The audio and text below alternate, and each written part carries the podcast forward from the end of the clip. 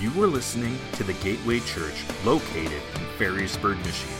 You can learn more about us by visiting thegateway.church or like and follow us on Facebook, where you can watch full services, keep up with all that is going on, and get connected. We've been preaching in a little series called Hindsight 2020. Today, we will wrap that up, Hindsight 2020. And we've been looking, saying, hey, let's look back to history to say, what can we learn about ourselves? What can we learn about our church? What can we learn about our culture? And I just want to say that today, we're not looking back anymore. 2020 is in the books. Can I get an amen, right? The crowd goes wild, right? And we said if 2020 was a dumpster fire of a year, that was Dave Ramsey's kind of term that we've talked about. I just declare today that the fire is out and we're looking forward, amen? And it's our opportunity to, as Christ followers, to deal with our sin nature. It's our opportunity to live with humility. That's the word that the Lord gave us as a church for the Gateway Church this year, 2020. Our 2021 is humility. And it's our opportunity to take up our cross and follow Jesus. We talked about that last Sunday. In fact, our key verse last week said this: whoever wants to be my disciple must deny themselves, take up their cross, and follow me. For whoever wants to save their life will lose it, but whoever loses their life for me and for the gospel will save it. And so it's kind of reversed, but its idea is that we put Jesus first. And we've had a little mantra, a little saying that we're trying to get our mind around as we move forward, that it's Jesus and blank. Jesus and blank, that Jesus is not an add-on like guacamole at Qdoba, right? And it's Jesus is first in our lives, and how important that is for us to get our mind around that. Our priority is Jesus as Christ followers, and we said that we as a church are going to bet on the church, right? Because Jesus is the head of the church, and the church will prevail no matter what 2021 looks like, and we're going to bet on the church, and we're going to back it up with faith. In fact, the staff, the board, and we want to invite as many that will join us into our mission, into our vision here at the Gateway Church. And let's just remind ourselves what those are. Our mission here at the Gateway Church is that we are a spirit-filled church. Hey, come on, let me hear you say amen to that, right? We're a spirit-filled church committed to glorifying God by connecting the people of the Lakeshore with God, with each other, and with the world. And our vision is to become, so we're not there, but we're becoming a healthy, multiplying church known for making an impact in our community and our world. And if you take those two, our mission and vision, and you boil it down to a little simple phrase, we like to say, in fact, our team earlier before services were saying this together, kind of repeating it together, is that we exist to reach one more on the Lakeshore. Come on, let's say this together. To reach one more on the Lakeshore. And that's our passion. That's why we're here. And your impact and my impact in regards to this idea, it can move us forward. And these ideas, these statements, ideals, can become part of who we are. In fact, I said last week in John chapter 4 that the hour is coming and it is now here. That little phrase, is now here, when true worshipers will worship the Father in spirit and in truth. For the Father is seeking such people to worship him. God is spirit, and those who worship him will worship in spirit and in truth. This is describing a relationship with Jesus that is so strong, so intimate, so special, so powerful. It's describing our worship with the Lord, spirit and in truth, right? Spirit, Father, Son, Holy Spirit. And there's an idea that our worship is out of our love, a deep love for Jesus. And I believe that in this season, I've said this the last 3 weeks, that God is calling us to wake up and to count the cost, right? And be willing to be and to say and to go wherever he leads. But I say that knowing that it's not easy. It's sometimes it's easier to live like blank and Jesus as an add-on. But that's not what Jesus calls us to. It's hard at times, but it's always worth it. Why do we exist? Let's put it up there one more time. To reach one more on the lakeshore. Let that settle in this morning. So how should we behave if this is what we're about? What should we do? What's the most important thing? I want to hone us in as we close this series, Hindsight 2020. The most important thing is our love for Jesus. In Mark chapter 14, there are 7 verses that we're going to try to get our mind around here in the next few moments. But in between, or those 7 verses are sandwiched between 2 other little sections of Scripture. Verses 1 and 2 in Mark chapter 14, the chief priests and the scribes are looking to arrest Jesus and to eventually kill him. So that's on one side. And then on the other side is verse 10 and 11, where Judas Iscariot is found actually betraying Jesus, selling out for 30 pieces of silver. And theologians call it a Markan sandwich, that in the middle of that is the good stuff, and that's what we're going to talk about today. Not everyone was against Jesus. In fact, there were those who deeply loved Jesus, and there's a little powerful story, very moving. In fact, some say the most profound passage about worship. And before I read this, before we get our mind around the story, I want to ask you 2 questions.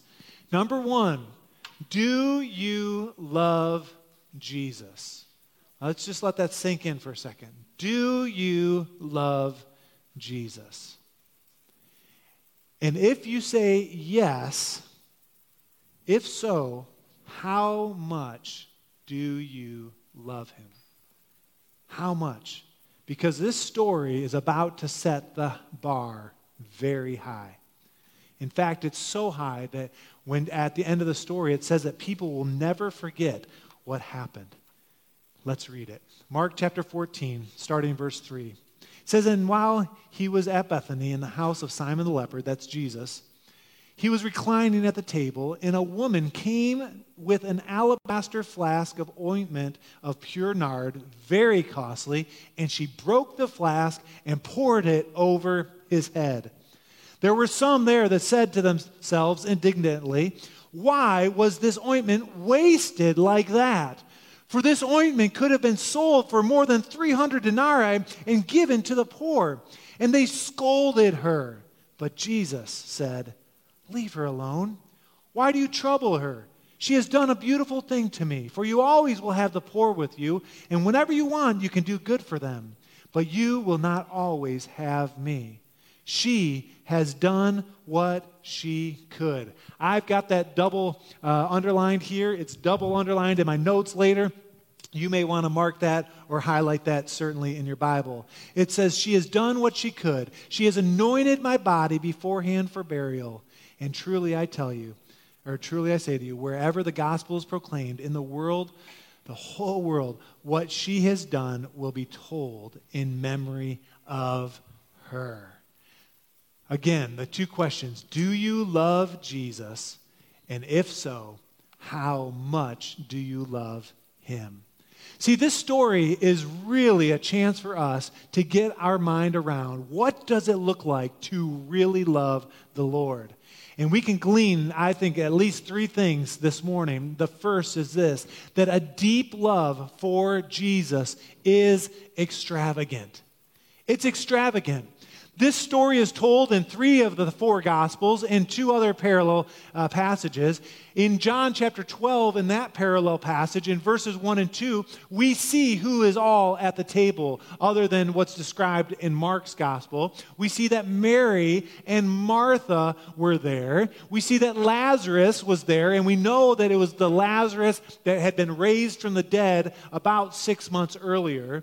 And they're at the house of Simon, not Simon Peter, but Simon the leper. And it's interesting to me when you look at that, a leper, if he still had leprosy, would not be hosting a dinner party. And so we can assume that Jesus has healed this leper previously. But Mary is the key to this story. She's the one.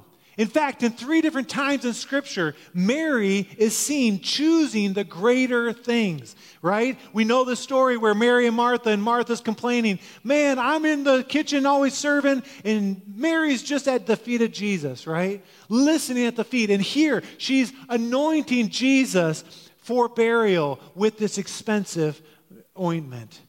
For Mary, her love was in direct proportion to what Jesus had done for her. You say, well, what did Jesus do for her? Well, her brother, Lazarus, had been raised from the dead. After he had been put in the grave, Jesus called him out and said, Lazarus, come forward.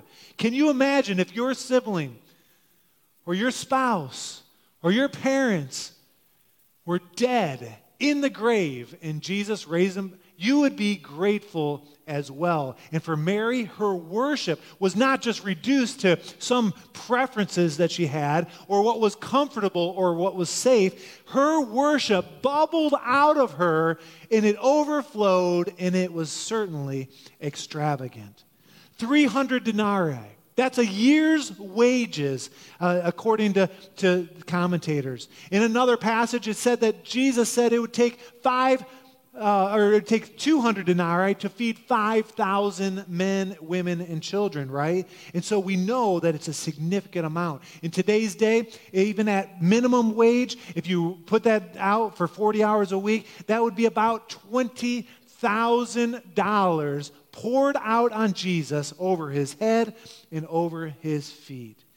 And it says that Mary, she breaks the flask, she breaks the bottle, she keeps none for herself. She does not have to do this, she doesn't have to be doing this, but she gives the best of what she has. And I just want us to note that when you really love with a deep love, you don't measure your love. You give it all. Certainly in a marriage circumstance, we hope that that's the case. But my mind didn't really go to marriage first. It went to ice cream. How many of you love ice cream like I do? And if you've ever been over and I'm scooping ice cream, I'm not measuring anything. I'm just going to take it all. We're going to pile that thing up high because I love it. We're going to give it all. And that's what we see Mary do here. Mary gives Jesus everything. It's extravagant. A deep love for Jesus is extravagant. The second thing is that a deep love is also misunderstood. It's often misunderstood. Mary does the unthinkable in this story. She pours out this expensive perfume. According to John's account, Mary actually wipes Jesus' feet with her hair. Now, let's just be honest. There are layers of weird when you read these stories.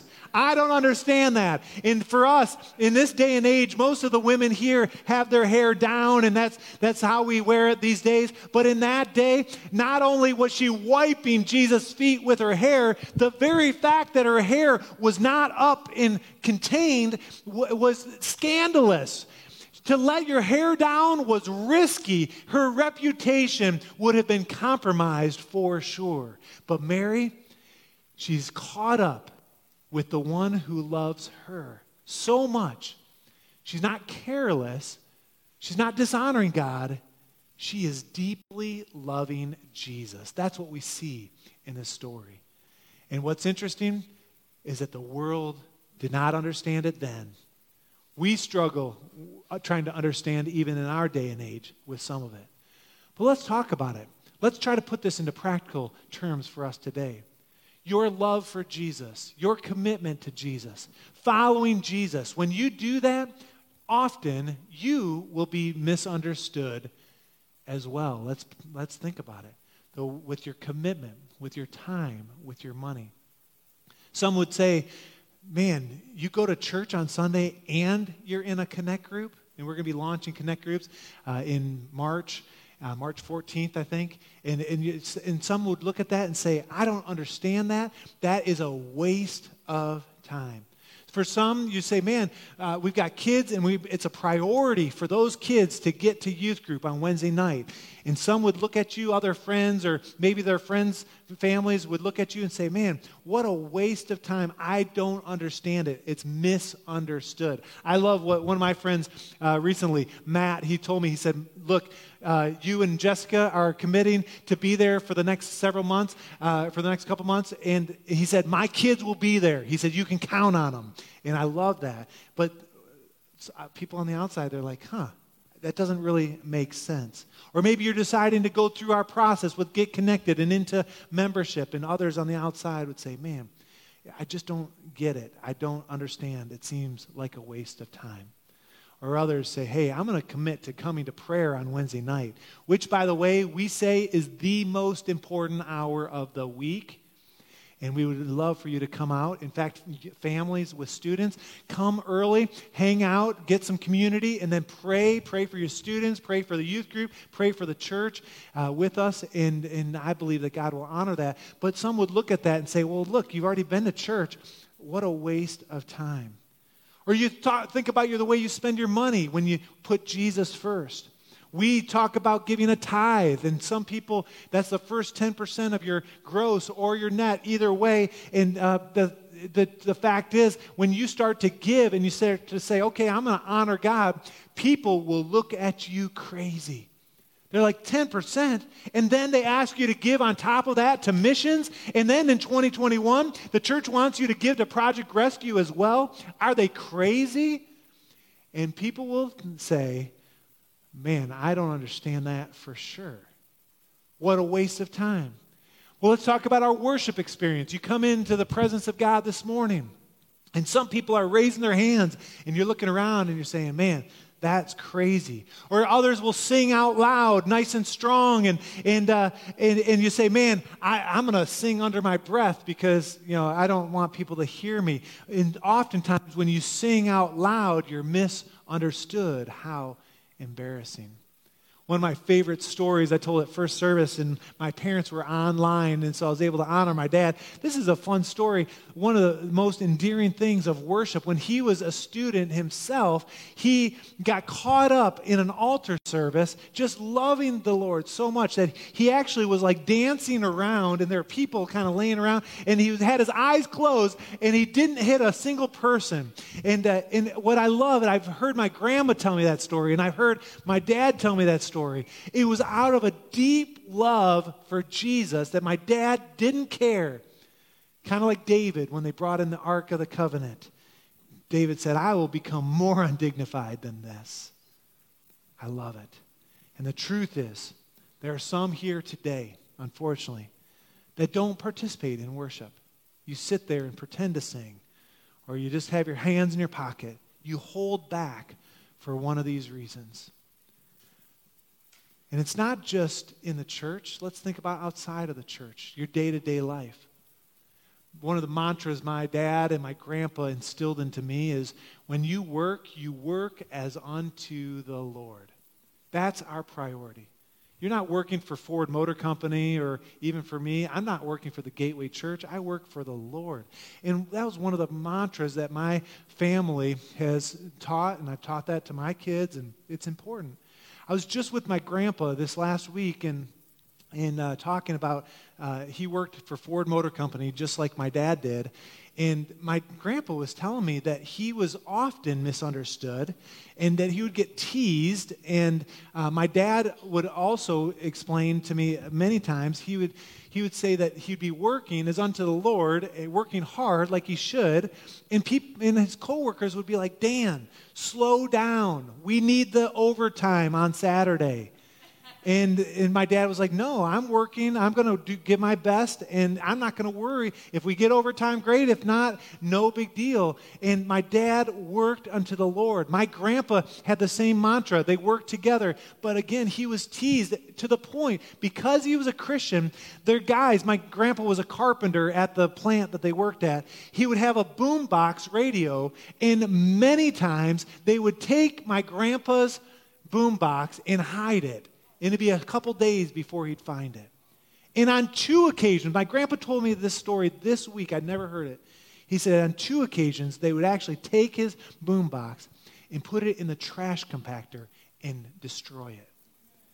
All because he was vocal about his faith, putting Jesus first.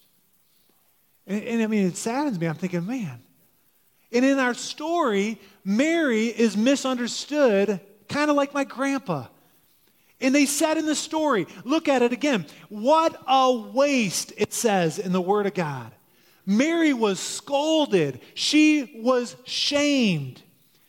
And the truth is, our deep love for Jesus will be misunderstood at times as well. A deep love for Jesus is extravagant. It's often misunderstood. But there's a third thing that caught my attention this week. A deep love for Jesus results in spiritual insight. Let's try to unpack this. In our story, Mary, it says that she did all that she could. I've got it underlined here. She has done what she could. Let me just ask us, have you, and I'll ask myself, have I done what I can? Have you done what you can to love Jesus with your devotion to him, with your worship, with your giving, with your serving, with your time? I believe God is looking for people that are total surrendered to him. And if you hold back an area, how is that going for you, right? If you hold back and you say, prayer is not that important, how's that going? Or your devotion, or you're holding back your money, how's that going for you? Or your relationship? Listen, the point is in this message, or in this story, it says to do what you can. She did what she can, and we need to do what we can. And in regards to spiritual insight, where I want to focus, how did Mary know about Jesus and his soon coming death and resurrection? Death and burial, I should say. Well, the answer, how did Mary know, is found in her deep love for Jesus. At least 3 times in the book of Mark, before this story, Jesus had clearly told his disciples and followers that he would die and then be raised from the dead 3 days later. And so for Mary, she paid attention. There was a spiritual awareness.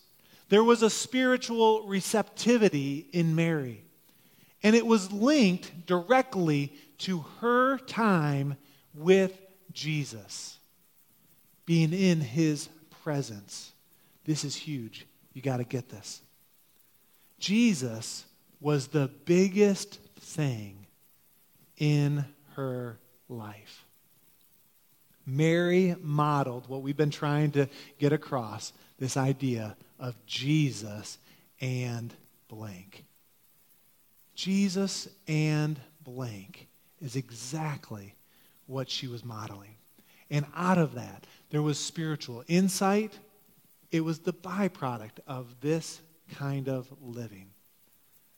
So let's just pause and ask ourselves, what is the biggest thing in our lives? What's the biggest thing in your life? What's the biggest thing in my life? I ran across an A.W. Tozer quote, and it's a little lengthy, but it's worth the read. Look what it says. It says, "The great in the kingdom have been those who loved God more than others did." I venture to suggest that the one vital quality which they all had in common was spiritual receptivity. Something in them was open to heaven. Something which urged them Godward. Without attempting anything like a profound analysis, I shall say simply that they had spiritual awareness and that they went on to cultivate it until, listen to this, it became the biggest thing in their lives.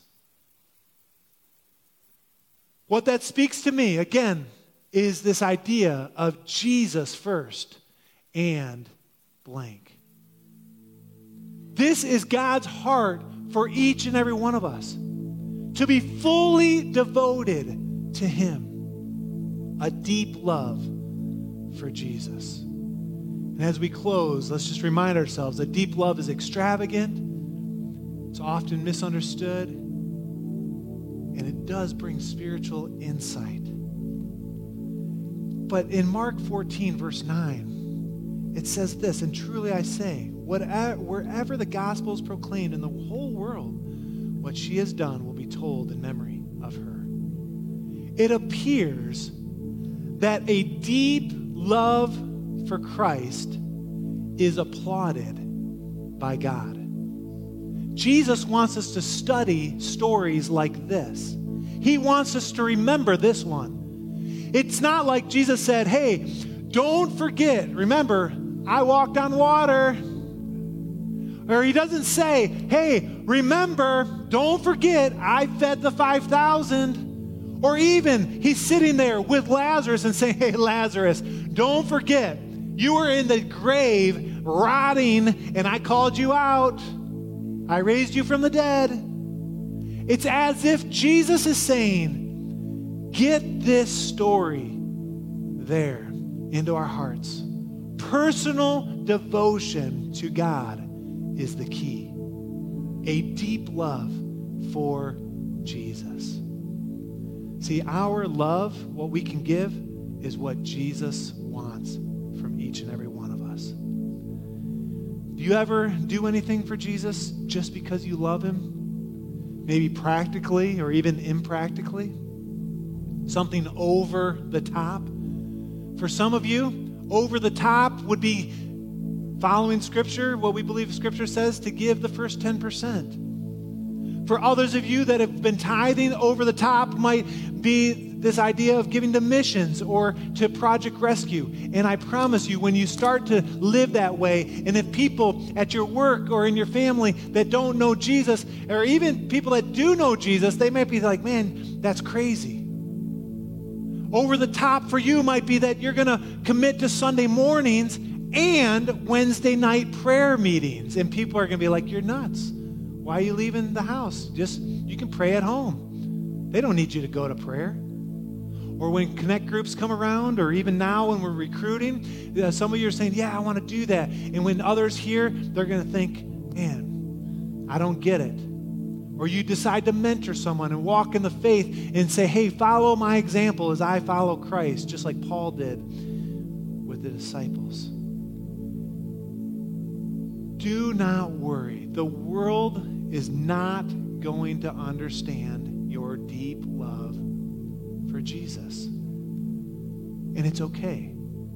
The question I asked myself, did Mary lose anything by pouring it all out? Absolutely not. I don't feel like Mary felt for a second that she lost a thing. And the truth matter is that we all have an alabaster jar of some sort. For Mary, it was this jar of perfume, something that was the dearest thing to her. Most commentators believe it was an heirloom, something that would have been passed down from her mother. And what did she do with the most prized possession in her life? She broke it and gave it all. And I think about what we can give. What's the dearest thing in your life in regards to your treasure or your talents or your time? Jessica and I are walking through a season right now, and it's just hit me. What's dearest to us? Our kids. That's right. That's Jessica just said, our kids. And right now, this is not. Is it okay if I say what Reagan's up to? Yeah. No, I won't. Our daughter just graduated from North Central, and she feels called to missions. And she's going to a place in the world that we're not even allowed to say where she's going publicly.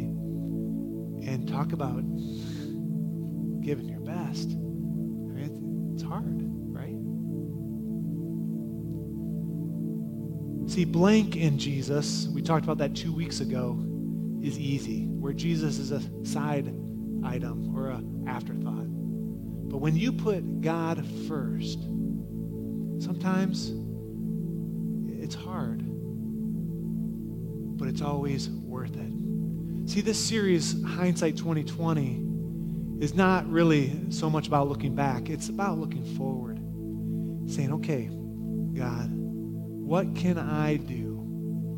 And I do believe that God is roaming West Michigan. And I've said this the last 2 weeks, and I'll say it today, and then you may not hear it again, but I believe God is roaming. He's looking for individuals.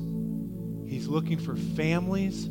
He's looking for a church that he can use in this season. And my heart is that we're ready, that we say yes. Say, God, choose me. Choose me. Can you even imagine? See, John chapter 4, verses 23 and 24 says, the hour is coming and is now here when true worshipers will worship the Father. It says the Father is seeking such people. He's looking. And I think, what could God do in 2021? What could our impact be if we stay humble? If we pick up our cross and follow Jesus. If we deeply love Jesus, what could we do? And that's what gives me the encouragement to say that, you know what? We should bet on the church and back it up with faith. And ultimately, the reason we do that is so we could reach one more on the Lakeshore. Reach one more on the Lakeshore. Church, do you love Jesus? And if so, how much do you love Jesus?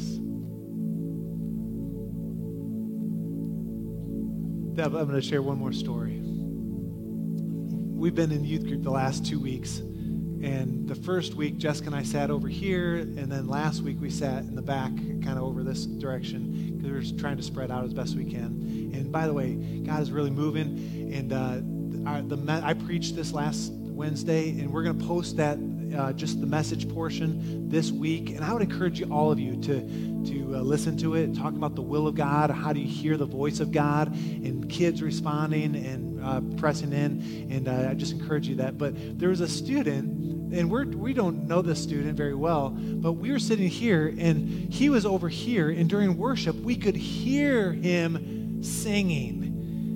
Nice and loud, just like on Elf. You know, the best way to spread Christmas cheer is for singing loud for all to hear. He was singing for everybody.